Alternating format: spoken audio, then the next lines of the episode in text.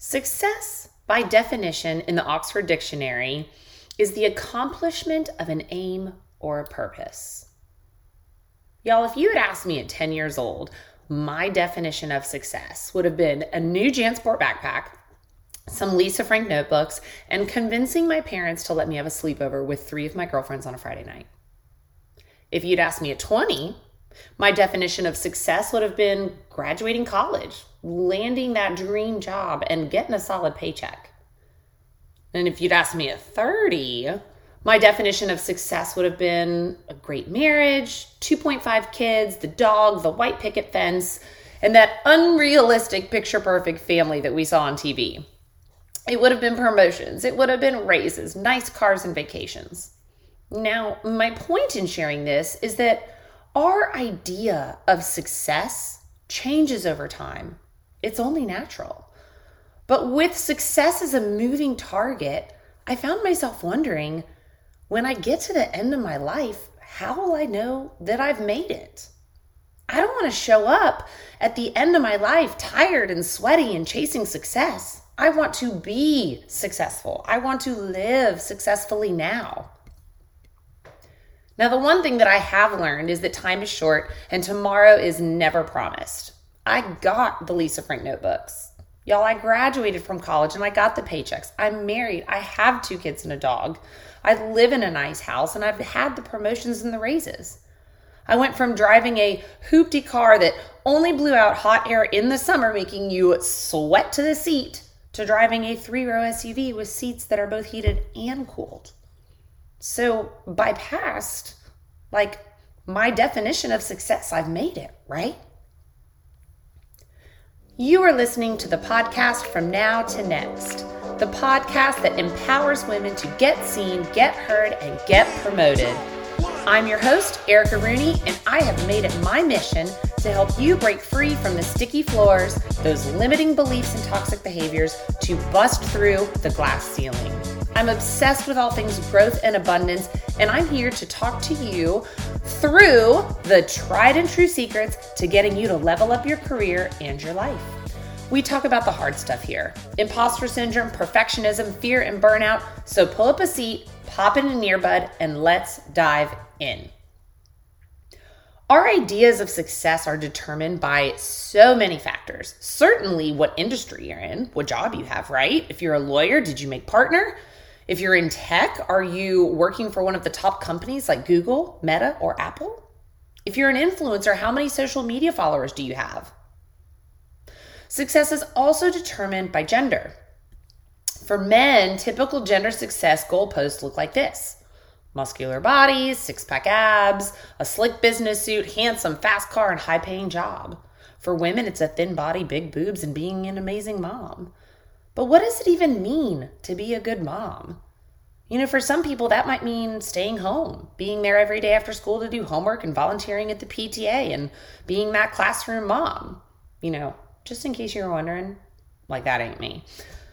For others, it may be modeling for your kids that you can be a badass in the boardroom and at home. It may be for single parents, being successful is keeping food on the table, juggling kid activities, and homework solo, right? Major props to all those single parents. I don't know how you do it. But back to the question how will you know you've made it? So often we are burning and churning in life that we fail to realize that we have reached so many of our internal versions of success. Do you ever stop to think like, yes, I got that Lisa Frank notebook. I have arrived. Heck no, you don't. You know, you start looking for the next thing and the next thing and the next thing. Why? Because we compare. It's human nature. Y'all, once I got that Lisa Frank notebook, I saw that preppy Pam next to me had the next best thing. And in our world of consumerism and comparison, we are always looking for the next best thing. This makes the goal of making it totally unattainable because there is always someone out there who is better, faster, smarter, stronger, or richer than you. Always. So, how do we know we've made it? When I think of success, one of the first things that comes to my head, honestly, is money. Now, growing up, I lived in a paycheck to paycheck kind of household. I didn't have to worry if I would have food to eat or a roof over my head, but budgeting was also a big part of our life. I never thought that we had enough money, you know, to be rich, right? Rich people were the people who had two fridges, fridge in their house and a fridge in their garage.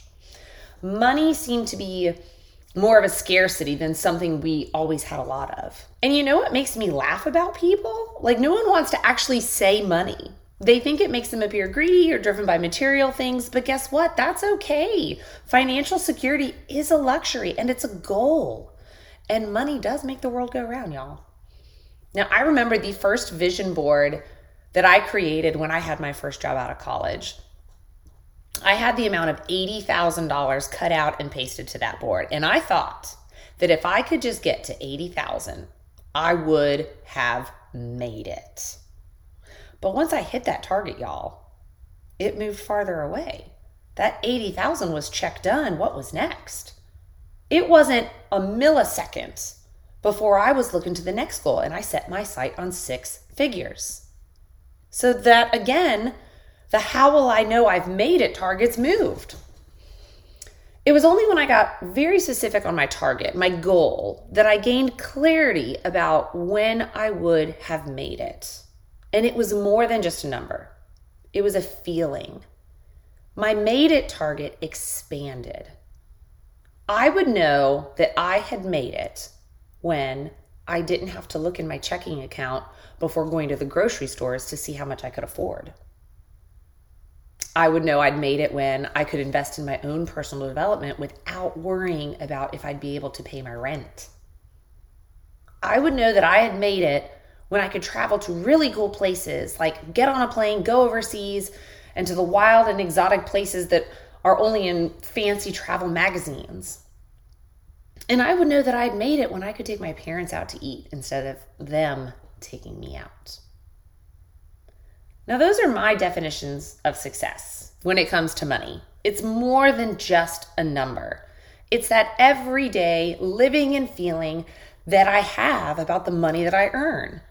Now, that number can change any day, but as long as I feel a certain way, I've made it financially. You see, when you know your goals, your targets, and your feelings about making it, about success, you can actually stop and celebrate. Y'all, I celebrate every time I go to the grocery store and I don't have to check my bank account to see if a check is going to bounce. I do a little happy dance every time I get to travel or every time I invest in my personal development. And my heart honestly just swells any time that I can treat my parents to dinner. I've made it.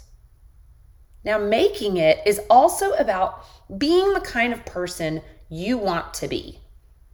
No one gets to the end of their life to be a boring and sad and curmudgeony person. So you need to get clear on this. What kind of legacy do you want to leave? What does that look like in your life? Do you want to be a kind person? A good mom? That can be measured in all sorts of ways. So how do you know? How do you personally define that? Are you living that way now? Well, let's let's find out. I want you to do this exercise because this is going to make it real for you. I want you to ask 5 people in your life that you work with, live with, interact with on a daily basis, what are three words they would use to describe you? Is it kind? Is it a good mom? Happy, authentic, empathetic? Or would they say workaholic, angry, negative, tired, curmudgeony? Next, I want you to think of a few words that you want people to use when describing you. Maybe it's motivating, inspirational, authentic. Now, if those words match up, you did it. You made it. Give yourself a freaking high five. You are living the type of life you want to live and you are being the kind of person you want to be. Now, if not, I've got good news for you. You get to choose the kind of person you want to be. It's as simple as that. Michelle Obama said it first. If you want to be an honest person, be an honest person. If you want to be positive, start looking for the good things. Start practicing gratitude. Start focusing on what brings you joy. If you want to be a giving person, start giving your time, your resources, your energy. Now, I want to be the person that is known for her courage. I want to be remembered for my courage. And when I think back to my definition of success when I was 10, 20, and 30, I did make it by all accounts, according to the standards I'd set then. But now my definition of success is more about who I am and how I want to live. Every day that I do the courageous thing, I'm hitting that mark. I still measure my success in other ways finances, health, happiness, and passport stamps, y'all. But my overall made it mark is about courage. So let me ask you how will you know that you've made it? Have you? Or do you already have some work to do? Y'all, life is a journey that is compiled of many made it moments when you're living life in congruence with the person that you want to be. And if you aren't so sure, go out and find those people and ask them to describe you. Think about the person you want to be. Remember, you get to choose who that person is. You get to choose what success looks like. This is your messy and beautiful life, and success is defined on your terms and your terms alone. You must be fearless in the pursuit of what you want to achieve and who you want to be. And in the words of George Eliot, it's never too late to be who you might have been. Thanks for listening, guys. I would love for you to do me a favor by rate, reviewing, and subscribing to the podcast, as it truly helps the podcast reach the woman that needs to hear it most. See you next time.